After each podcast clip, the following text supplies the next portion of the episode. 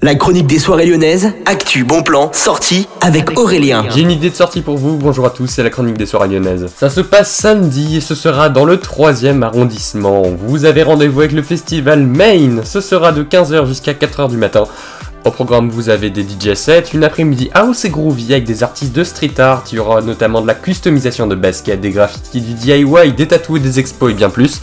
À partir de 18h et jusqu'à 20h, vous aurez un tremplin musical en live de jeunes artistes qui vont monter sur scène afin de tenter de gagner un enregistrement studio. Et à partir de 20h, et je pense que c'est ce qui va intéresser le plus de gens, vous avez une soirée house et techno avec de nombreux artistes reconnus de la scène.